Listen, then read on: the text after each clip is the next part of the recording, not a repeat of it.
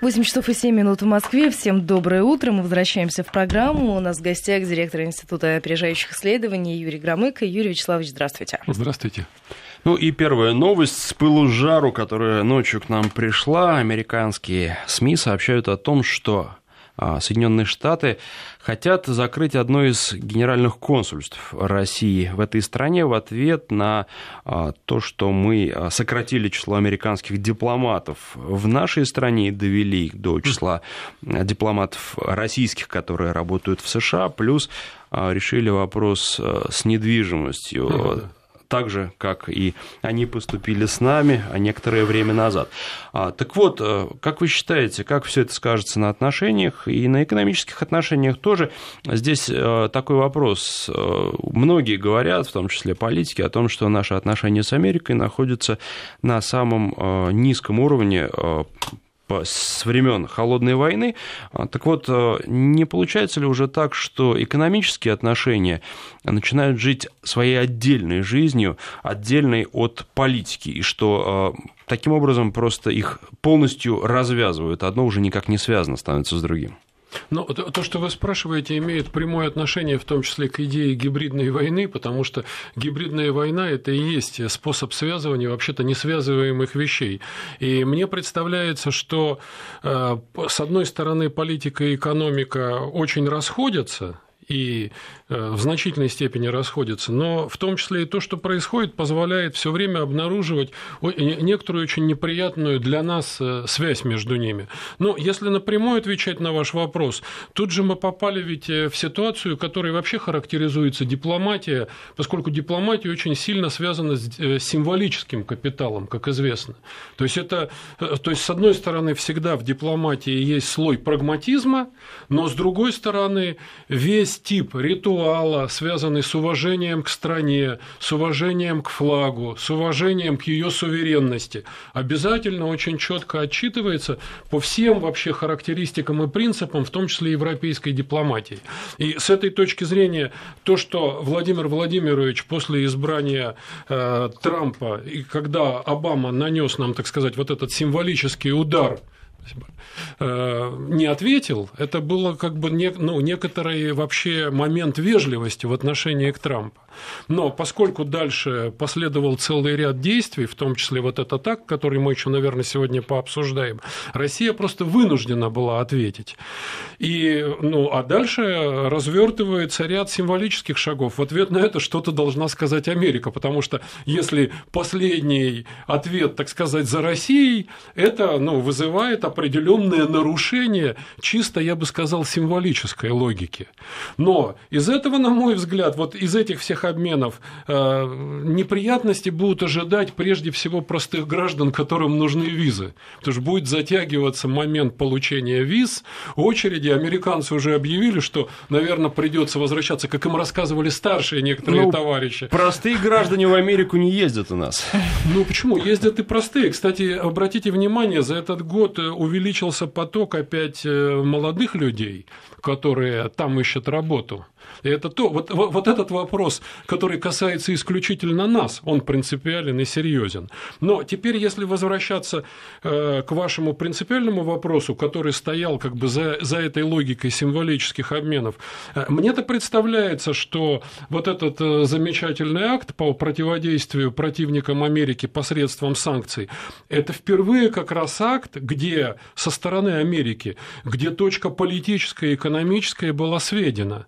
То, что нас обсуждают все время, что э, ну, как бы экономические последствия да, санкций, там, с ограничением банковской сферы, с участием американских компаний в разработке э, нефтяных месторождений, прежде всего там шельфовых, сланцевых, в Арктике. Но обратите внимание, это первый акт, где, э, собственно, главка под Россией, она была помещена, это вот титул так называемый 2, санкции в отношении Российской Федерации и противодействие терроризму и незаконному финансированию. Да? То есть это как бы вроде экономические санкции, но помещены в определенный контекст, где в том числе во все обсуждается недопустимость помощи со стороны России законному правительству Сирии, как один из пунктов. И важнейший момент, где впервые сказано, что Россия вредит демократии. То есть, с моей точки зрения, это как раз обнаружение того, где политическое и экономическое очень сильно связаны.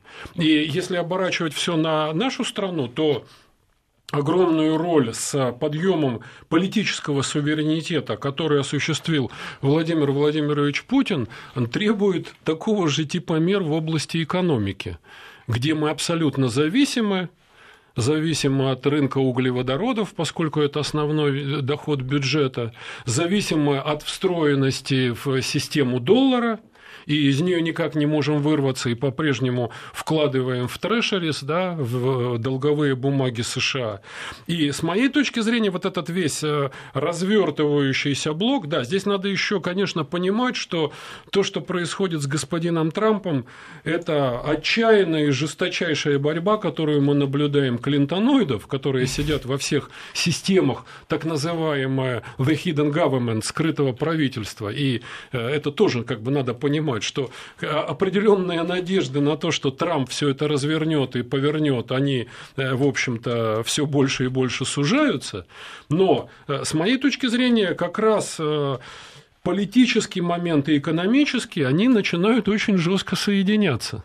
И несмотря на все протесты американских компаний, да, санкции все равно приняты, где целый ряд энергетического лобби США, там и ExxonMobil, и тут господин Тиллерсон, который выходит оттуда, в общем-то, они ничего поделать не смогли.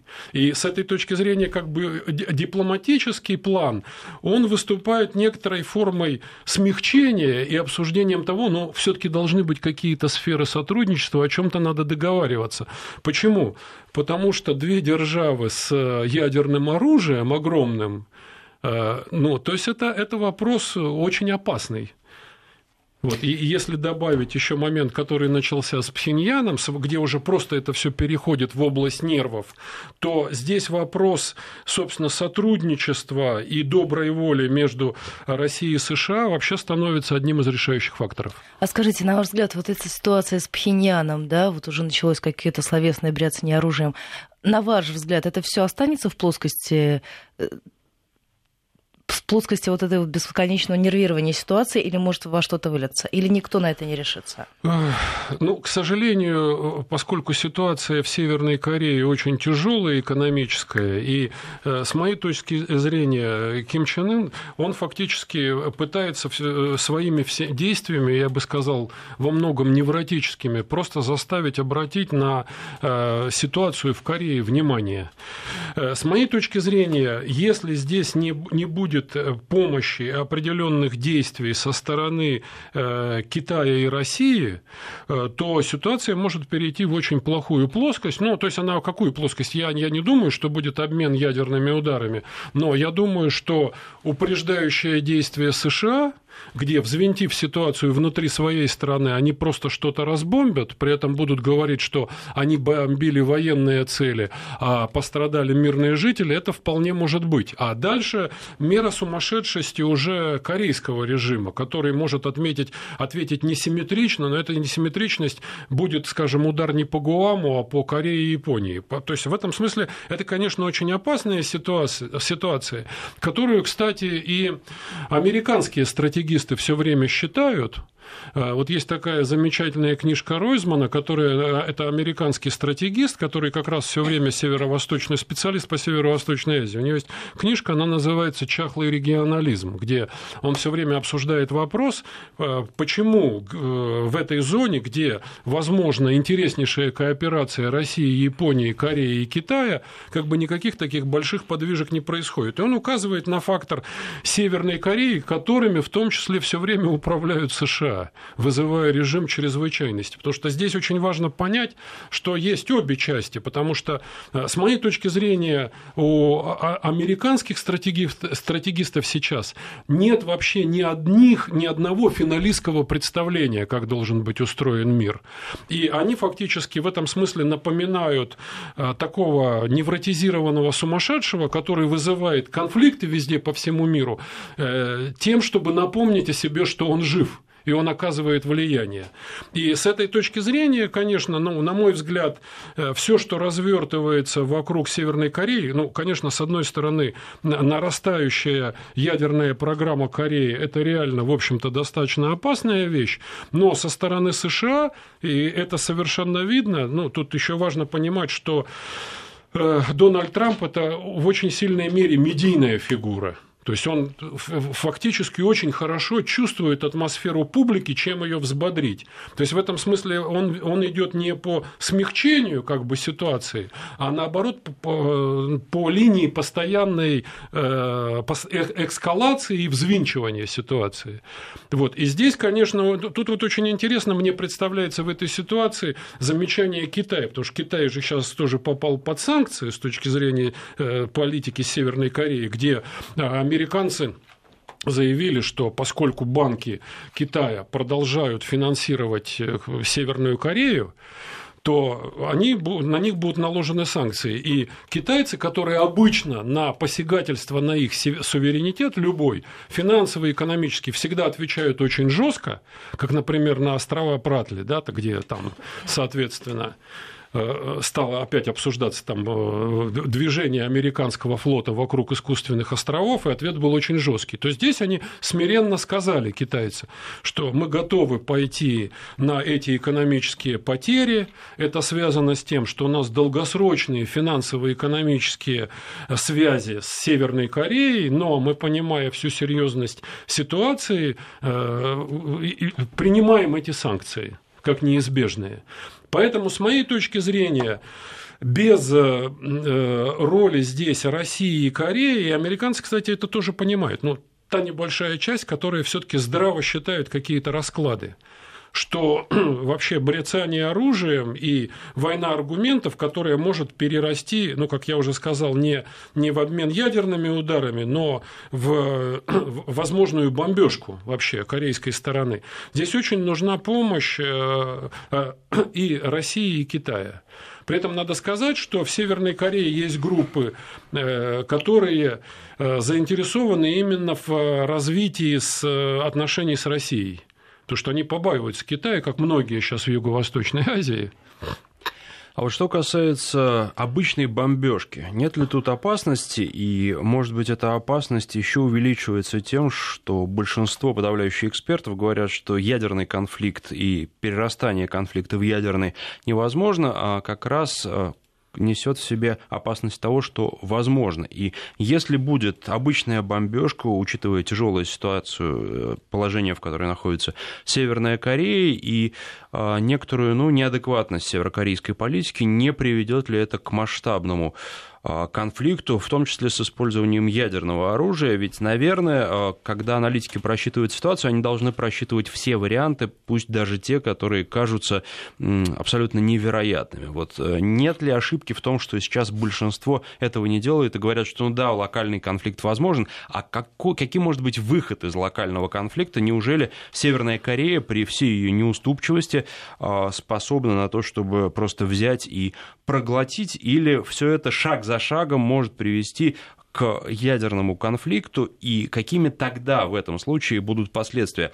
А, и вспоминается еще вот история с Саддамом Хусейном и с тем, как да. его армия в свое время его просто а, предала, по сути, и когда никакого серьезного сопротивления американцам не было оказано, хотя а, могла какое-то время а, иракская армия сопротивляться. Вот в Северной Корее не получится ли так, что нажать ведь а, кнопку гораздо проще? Это, для этого не нужно спрашивать мнение военных, особенно каких-то там военных уровня полковника или лейтенанта, да, они не смогут в данном случае ничего изменить. И не пойдет ли северокорейский лидер именно а, по этому пути, уж э, ладно, умирать так с музыкой. Ну, очень правильные у вас вопросы, и ну, тут целая серия вопросов, но э, то, что касается предательства, ну, Ким Чен Ын за этим внимательно следит, так сказать, уничтожая даже своих родственников. Там, ну, э, казалось, что Саддам Хусейн тоже достаточно внимательно следил. Ну, у Саддама Тоже Хусейна... непростой там, был человек. Да, но у Саддама Хусейна была более сложная ситуация, потому что этот компот суннитско-шиитский, курдский, э, значит, с туркоманами, там даже если просто по этой линии все вычислять, ну, в общем, считалось, что у него хорошая внутренняя разведка. Но, конечно, в ситуации, когда ценой становится жизнь, в том числе семьи, Э, любого типа предательства и измены возможны, но надо сказать, что, э, как я уже сказал, Ким Чен Ын, так сказать, за Э, вообще предательством и изменой делу великого Чучхе очень, так сказать, внимательно наблюдает. Э, с моей точки зрения, э, вы правы в чем, что это вообще уязвимая пята американцев, их военных операций, поскольку им всегда очень важно, и это вообще как бы, можно сказать, современная теория войны, потому что, как говорит один из крупнейших специалистов в области современной войны господин Смис, что британский американский аналитик, он говорит, что современная война, она происходит перед телевизионными аудиториями. То есть это как бы не просто внутренне какое-то развертывающееся правильное военное дело.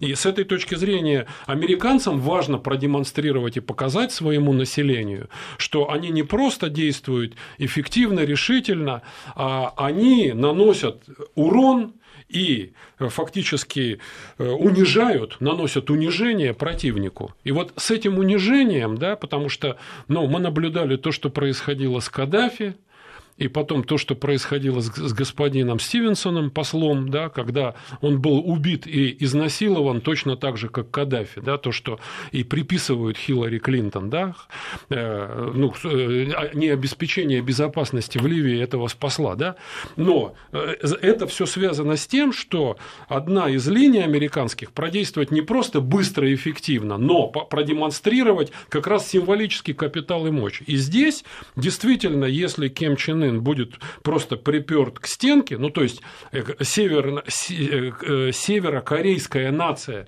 почувствует огромное унижение, да, то здесь возможны любые неадекватные действия они будут просто неадекватны. То есть, как я уже сказал, может быть ответ на самом деле не американцам, потому что на самом деле capability, то есть мощность северокорейских ракет, то есть могут ли они долететь до, до Соединенных Штатов, вызывает большие вопросы. Хотя над, над этим они очень много работают. И даже долетит ли это до, до Гуама. Но то, что это может прилететь в Южную Корею или это может прилететь в Японию, это совершенно точно. Ну, в Южную Корею это, быть... грубо говоря, может просто приехать, даже не прилететь. Ну, нет, мы все-таки имеем в виду ядерные, да, всякие. Ну да, ну можно привести и чемоданчик, что-то взорвать. А, поэтому здесь любого типа неадекватные действия возможны. Поэтому а, российской и китайской стороне нужно работать на оба фронта. То есть нужно фактически возвращать к реальности северокорейского лидера и демонстрировать, что за счет невротических реакций экономику Кореи северной не восстановишь, нужны какие другого типа меры. Но точно так же к определенной реальности нужно возвращать и американских стратегов. Ну тут вот еще достаточно сложная ситуация, потому что получается и э, ведь на Западе уже говорят о том, что э, сейчас э, приходится сравнивать степень неадекватности американского лидера и северокорейского российского лидера, что они ведут себя, и их заявления, в общем, звучат а, примерно в одной тональности и на одном уровне. А, как себя вести? Ведь, с одной стороны, мы не хотим конфликта, и китайцы не хотят конфликта, но с другой стороны, а, получается, что вот эти две стороны пользуются своей, ну, условно говоря, неадекватностью, а мы должны вести себя адекватно с Китаем, и получается идти на уступки обоим. И Стивен Кинг написал буквально накануне в Твиттере, Дональд Трамп и Ким Чен Ын сейчас сражаются за то, чтобы выяснить, кто из них самый безумный человек на планете. Ну, это с одной стороны так, но здесь важно понимать, что э, я просто согласен с теми аналитиками, в том числе и с внутриамериканскими, которые фактически говорят, что вообще Америка находится на грани э, гражданской войны, потому что фактически Трамп, он борется. Он борется с разведкой, он борется с масс-медиа, поэтому здесь как бы неадекватность Трампа во внешнеполитических делах, она, на мой взгляд, уравновешивается э, определенной сложной ситуацией, ситуации с попыткой взять вообще под контроль администрации ситуацию внутри Америки, поскольку ситуация очень сложная, потому что э, люди, так сказать, клинтоноиды, то есть люди, которые продолжают быть верны идеалам Клинтон, они вовсю борются с господином Трампом. И вторая вещь, которую надо очень четко понимать, которую э, часть аналитиков понимает, но мировое сообщество не очень понимает, что Трамп – это человек э, масс-медийный. И вот э, есть такой, такой очень интересный взгляд на то, что э, он вообще в том числе э, выигрывал во время кампании своих оппонентов за счет того, что резкими заявлениями полностью менял поле, на котором происходит взаимодействие. Потому что возникла Корея, он говорит, со всей мощью и яростью ответим, то есть совершенно не задумываясь о последствиях. Поэтому, на мой взгляд, это должно восприниматься как ну, просто некоторые, то есть не как продуманное согласованное, стратегически э, просчитанное заявление ответственного человека, который отвечает за судьбу Соединенных Штатов и судьбы мира. А это, ну вот, господин Трамп, как некоторая масс-медийная фигура, которая говорит, чтобы э, фактически а, произвести определенный эффект э, в информационной сфере. Ким Чен Ын – это совершенно другая, на мой взгляд, ситуация. Тоже там неадекватность, но там ситуация фактически просто экономического отчаяния, потому что ну, резервы страны исчерпаны. И, кстати, это вообще очень сложный вопрос, э, э, в какой мере возможно единство Корей, потому что ну, южные корейцы, они говорят, даже когда они встречаются с родственниками, что нечто похожее, кстати, происходило при объединении Германии, потому что э, Оси и Веси, я, у меня очень много немецких друзей, и, ну, больше всего получилось с Вейси, со стороны Вейси. Они очень жаловались на оси. Они говорили, вот наши родственники там, но они странные, они просто другой антропологический тип. Так в Южной Корее это все в квадрате. То есть они говорят, что вообще, может быть, вот только Россия и Китай как-то могут помочь нам, потому что э, ну, просто мы уже разные вообще человеческие существа. И это очень серьезный вопрос. Так вот, Э, то есть безоценочно, потому что по каким-то пунктам они могут быть в сто раз лучше, там, поделиться последним, съесть последнюю рисинку там, и так далее. Но ситуация в том, что соединить даже семьи невозможно.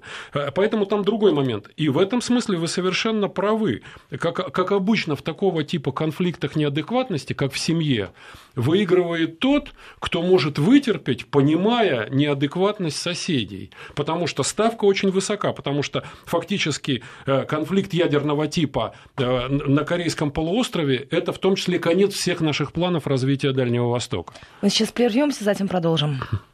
8 часов 33 минуты в Москве. Ольга Подолян, Александр Андреев. У нас в гостях директор Института опережающих исследований Юрий Громык. Юрий Вячеславович, хотелось бы еще остановиться отдельно на словах, сказанных президентом США Дональдом Трампом, опять же, по московскому времени минувшей ночью. Он а, поблагодарил российского президента за высылку дипломатов американских из России и сказал, что это поможет штатам сэкономить на зарплатах. Это опять пример а, медийности американского президента о том, что он делает яркие заявления, не очень задумываясь над тем, какими будут последствия, о том, что, собственно, он говорит. Ведь, а, казалось бы, в политике так не принято, и в политике, ну, началось это все, я уж не знаю, началось или продолжилось, самый яркий пример – это Псаки, и вот mm. сейчас дошло до того, что американский лидер делает заявление а, того же плана, того же порядка. Получается, что он сам считает, что американских дипломатов слишком много, но возможности уволить их у Трампа нет. Такая возможность есть только у российского президента, и по сути он а, признает то, что а, Россия может сделать то, чего он сам сделать не может, что он сам такой, ну, недопрезидент Соединенных Штатов, а, которого со всех сторон поджимают, и а, публично в этом признается. Э, э, интересный вопрос. Э, ну, с моей точки зрения, это заявление Трампа тоже, безусловно, масс-медийное, но оно одновременно его обозначает, и про это все говорили, что это сильная сторона Трампа, это фактически уровень бизнесмена и бизнесовых сделок. И надо сказать, что вообще вываливание Трампа в политику, причем в огромную большую политику, это вообще отдельный феномен, который очень интересно пообсуждать, потому что за счет того, что что он э, стал пренебрегать целым рядом совершенно очевидных моментов и факторов, а именно э, взвешенность аргументов, согласованность их со, со штабами, просчет стратегистов последствий, где точка зрения политического лица – это всегда консенсус, выработанный очень многими группами, где это все сейчас отменено, это отменено еще и потому, что э, в американском так называемом теневом правительстве нет единства, идет жесточайшая борьба. И, кстати, э, тоже очень интересно, наши средства массовой информации очень часто доносят позицию как бы клинтоноидов и политиков Трампа, то есть противников Трампа. Э, поэтому здесь аргумент следующий. Здесь аргумент где нельзя сделать так, чтобы э, действие осталось за российской стороной, и важно показать, что в этом есть определенный тип преимущества. Это демонстрируется, что вот нам, так сказать, э, российская сторона помогает сохранить бюджет и сократить, э, уменьшить расходы. С другой стороны, с другой стороны,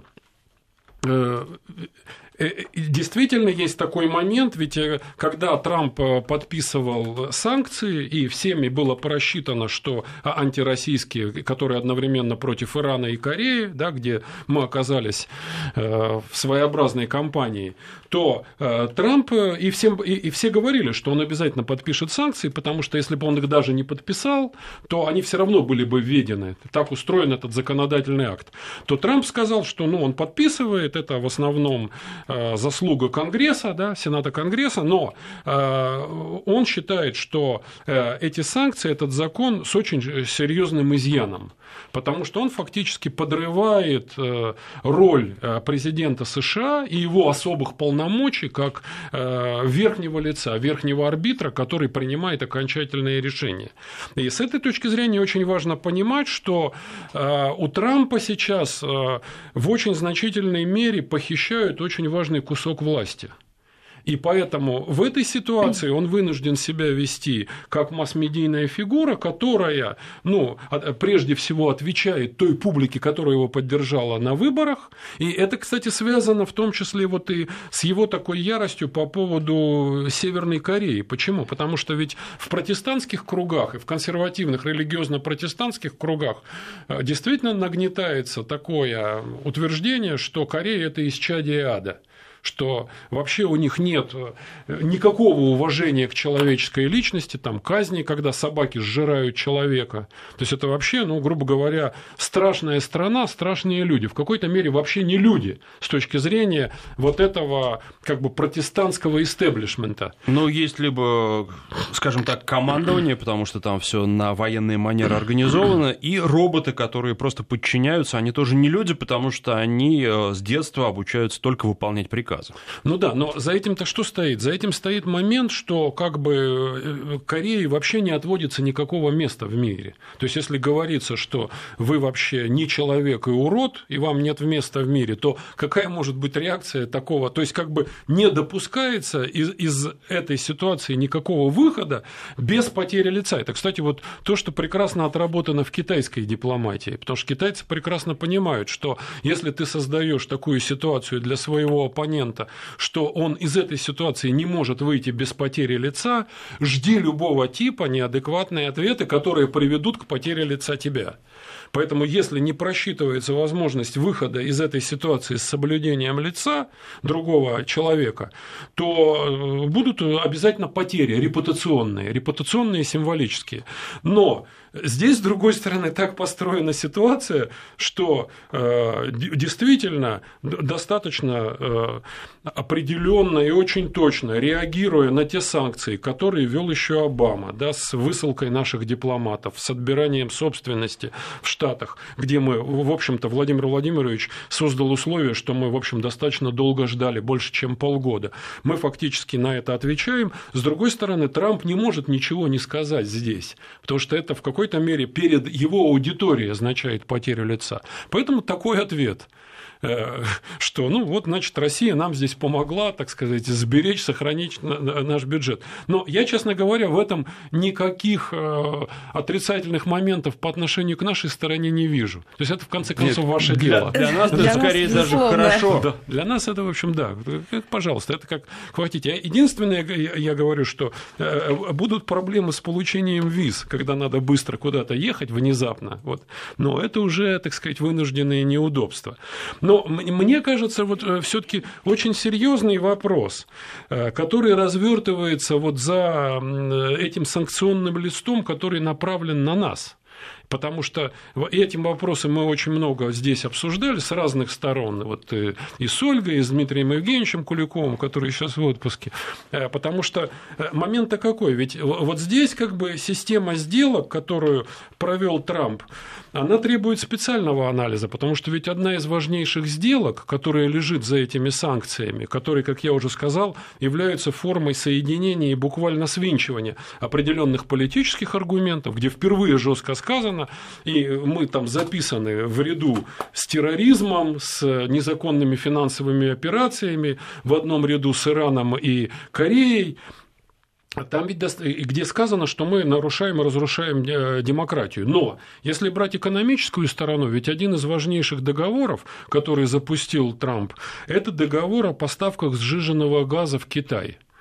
И с моей точки зрения, вот эта вся часть, то есть попытка выноса сжиженного газа в Юго-Восточную Азию, потому что основной потребитель сейчас сжиженного газа – это Япония, причем э, есть договора, где Япония покупает избыток газа и дальше его начинает перепродавать, что, кстати, запрещает Катар, как крупнейший поставщик сжиженного газа в Юго-Восточную Азию. С другой стороны, это последний договор Трампа с Южной Кореей, где они готовы к этому. И с третьей стороны, с Китаем, где это очень, э, на мой взгляд, эффективный и очень принципиальный маневр, потому что известно, что э, существует огромный дефицит в торговле США и Китая, Китая. А здесь за счет того, что появляется сжиженный газ, одновременно выправляется этот дефицит в сторону Соединенных Штатов. С другой стороны, Китай начинает прикрепляться к газу не российскому, а именно газу США.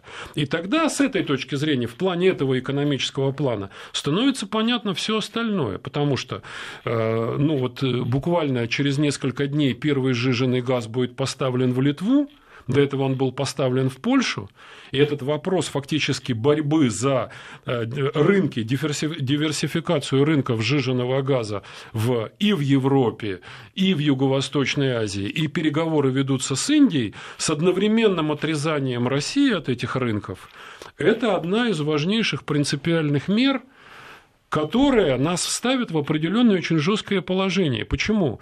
Потому что с моей точки зрения, то есть во многом ведь эти санкции это продолжение того, что было намечено Обамой, но они на порядок более агрессивны с моей точки зрения, потому как они сформированы, заявлены и осуществлены э, то совершенно становится понятно, что России нужен новый индустриальный маневр что надеяться на то, что мы как-то в рамках э, э, э, этих санкционных мер все равно будем пополнять свой бюджет за счет углеводородов, поставляя нефть и газ с одной стороны на восточные рынки, да, наш восточный вектор, с другой стороны в Европу, но становится вообще сомнительно, что все это удастся делать. И здесь уже вступают факторы не только падения цен на нефть, где и, и ОПЕК, и Тиллерсон все, эти факторы падают, но в том числе это очень жесткие э, и финансовые санкции. Поэтому, с моей точки зрения, здесь э, вообще э, ну, с, с такой как бы с патриотической стороны нужно сказать, что вот эти продолжение этих санкций это невероятно, невероятно важный для России фактор с точки зрения необходимости осуществления индустриально-промышленного маневра того маневра, о котором Владимир Владимирович Путин говорил еще 12 февраля 2014 года, когда стоимость барреля была 108 долларов.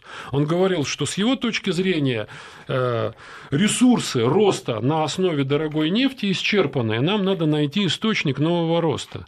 И вот с моей точки зрения эти санкции, если рассматривать нашу внутреннюю политику и анализировать эти санкции как просто триггер, как толчок толчок, который нас подталкивает к решениям. Это какой промышленный маневр мы должны осуществить. Мы сейчас должны прерваться буквально на несколько минут. У нас информация о погоде, региональный блок, а затем продолжим. 8.48 в Москве. Мы возвращаемся в программу. У нас в гостях директор Института опережающих исследований Юрий Громыко. Юрий Вячеславович, мы сейчас вернемся к тому, что делать нам. А скажите, ну, на ваш взгляд, что первично в этих санкциях? Желание надавить на Трампа, надавить на Россию или свои экономические интересы? С моей точки зрения, как всегда у американцев, э, и это, на этом, собственно, и выстраивается при всех разрывных моментах консенсус, в том числе и между Трампом, и между Конгрессом, э, это, ну, конечно, экономические интересы. Экономические интересы для Америки всегда первичны, а все остальное, в общем-то, подчинено этим задачам. И это, конечно, борьба за рынок сланцевой нефти, сланцевого газа и в Европе, и в Азии. Собственно, в этом, с этим связывается и возможность возможность спасения, что, на мой взгляд, ну, весьма сомнительно, американского доллара, а все остальное подчинено как бы э, этой задаче, этим вопросам. А, но, как бы, с другой стороны, на э, этой платформе экономических интересов Соединенных, Соединенных Штатов видны вот эти все разрывы и узелки второго плана, о которых говорите вы. Но то, что впервые жестко сказано, что э, Россия вообще подрывает политику Соединенных Штатов и разрушает демократию, на мой взгляд, важнейший момент. Почему?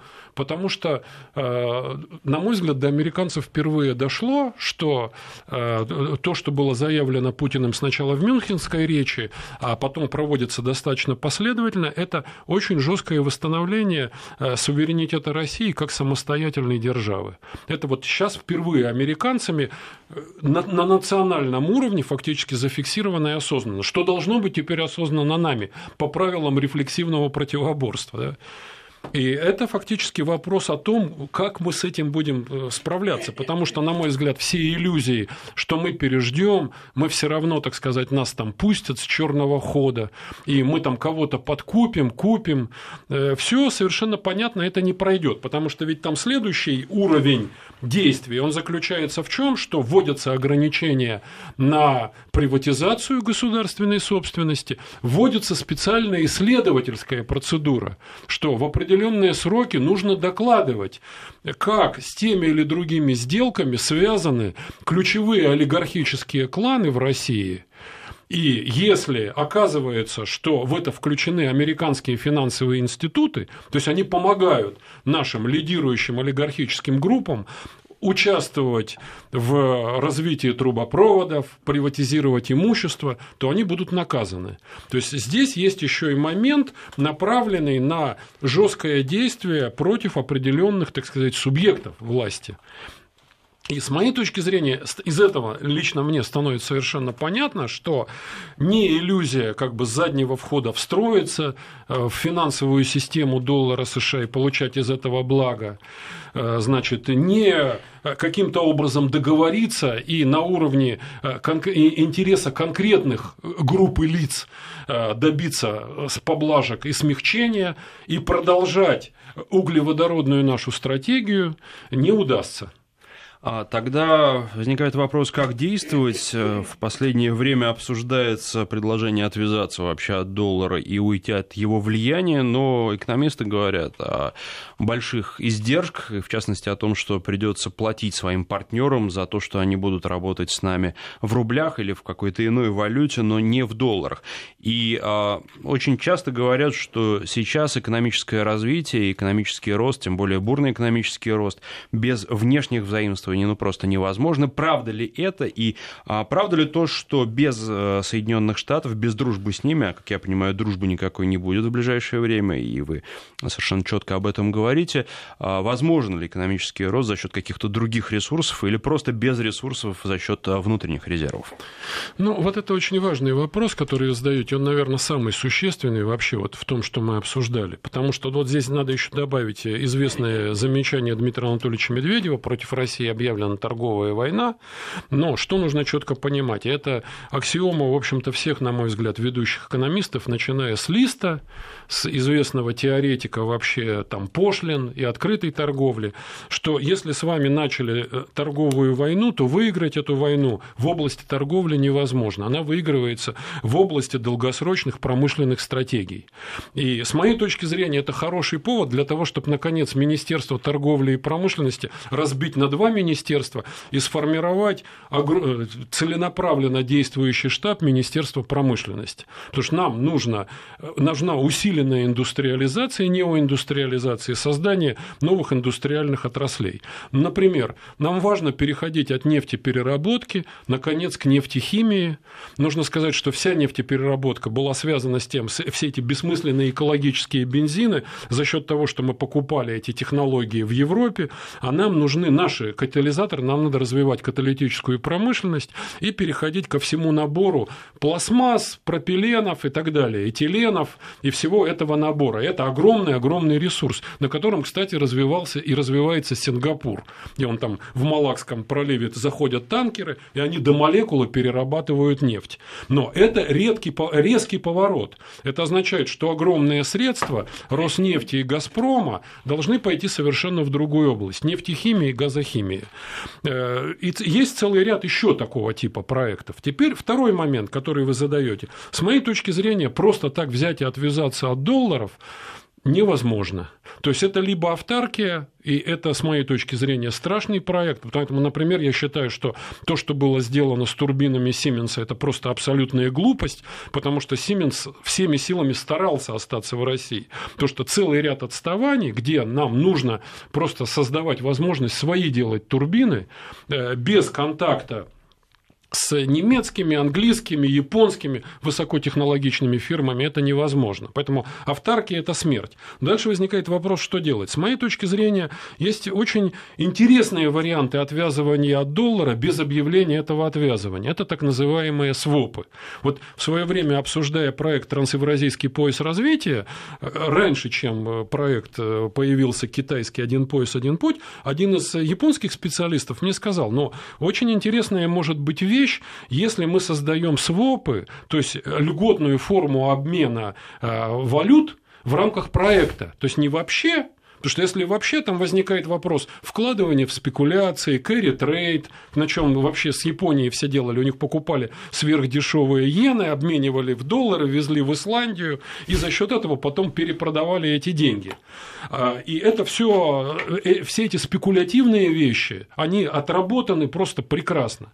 А речь идет о действительно проекте развития инфраструктуры, транспортной, энергетической, телекоммуникационной, цифровой, где Э, э, в этом могут участвовать э, Россия, Китай, Япония. Вот этот японец говорит, вот при всех наших сложных отношениях с Китаем, Китай очень важен в этом тройном союзе. Почему? Потому что Китай обеспечивает жестко забитый колышек стоимости денег. Потому что китайская валюта определяется не плавающим курсом, а решение Центрального комитета партии Китая. Вот как скажет Центральный комитет, такой и будет юаньский курс. А мощность торговых обменов и золотовалютных резервов это Китаю сейчас позволяет. Поэтому, если в рамках проекта, не вообще, да, а в рамках определенного проекта, например, построение транспортно-энергетического кольца вокруг Японского моря, где Владивосток является хабом, где мы на себя затягиваем две китайских провинции, Хэйлудзянь и Цзилинь, соединяем Сахалин с Хоккайдо и с материком, что важно Японии, работаем с Южной Кореей, и в основе этого всего лежит порт Владивосток, мы создаем такой огромный проект энергетического, транспортного, телекоммуникационного кольца под триллионы то в рамках вот этого проекта мы создаем льготный обменный курс иены на юань и на рубль. И мы тем самым создаем зону, где нет доллара. При этом говорят японцы, а вам надо обязательно объявлять, что вы вышли из проклятой сатанинской системы доллара, вы, так сказать, от него отвязались, или можно этого не объявлять. Вот мы, говорим, давно уже это не объявляем, потому что у нас такой своп с Китаем существует, да, при сложных отношениях с Китаем. И с моей точки зрения, вот такого типа системы, где в том числе может появиться и блокчейн, российско-японский. У японцев есть очень интересные наработки на эту тему блокчейна через так называемый proof of work, то, что они называют, когда они говорят, что, ну, посудите сами, доллар не обеспечен, а может получиться так, чтобы криптовалюта обеспечена. Почему? Потому что там, так, по крайней мере, электроэнергия тратится, люди майнингом занимаются, и компьютерные цепи выстроены. Это что-то стоит же, да? То есть мы с другого конца приходим к старой идее энергорубля. То есть, э, где стоимость рубля определяется энергетическими затратами. И с моей точки зрения, таких проектов масса интереснейших. Потому что другой проект от которого очень боится Америка. Это создание биржи редкоземов Россия-Китай. Потому что Россия с Китаем контролируют, могут контролировать весь рынок редкоземов, а это вся электроника. Этого, кстати, боится Япония. И э, китайцы несколько раз этот вопрос ста ставили, потому что наше Тамтурское месторождение в Якутии и в Мурманской области э, апатиты, да, э, Хибинское это месторождение, это огромный кусок всей электроники будущего. Всей электроники будущего. Если у нас здесь возникает этот проект с Китаем, мы просто начинаем держать рынок, рынок и цены на редкоземы. И вот это очень ощутимая вещь. Но дальше американцы, если вы смотрели санкции, они же там что обратили внимание, что мы не трогаем ракетные двигатели, мы не трогаем аэроспейс. Вот поэтому, с моей точки зрения, нам необходим, еще раз скажу, новый промышленный маневр. А возможно он с Китаем, и а, на какие уступки Китаю придется пойти, а, если такой маневр осуществлять. У нас буквально полминуты остается. Вот я, если я думаю, нам, нам в отношении с Китаем ни на какие уступки не надо. То есть это возможно, это настолько им выгодно, что мы сможем с ними договориться абсолютно на равных и а, взаимовыгодно действовать Здесь надо найти, как всегда в этом вопросе, соответствующих людей в соответствующем месте. А это уже вопрос как бы такой чисто искусства нахождения. Ну, в принципе, на мой взгляд, да. Я, я слышала от них эти предложения. Мы благодарим вас за этот разговор. Надеемся, до скорой встречи. У нас в гостях был директор Института опережающих Спасибо, исследований Юрий Громыко. В следующем часе Ростислав Ищенко, президент Центра системного анализа и прогнозирования. Спасибо большое.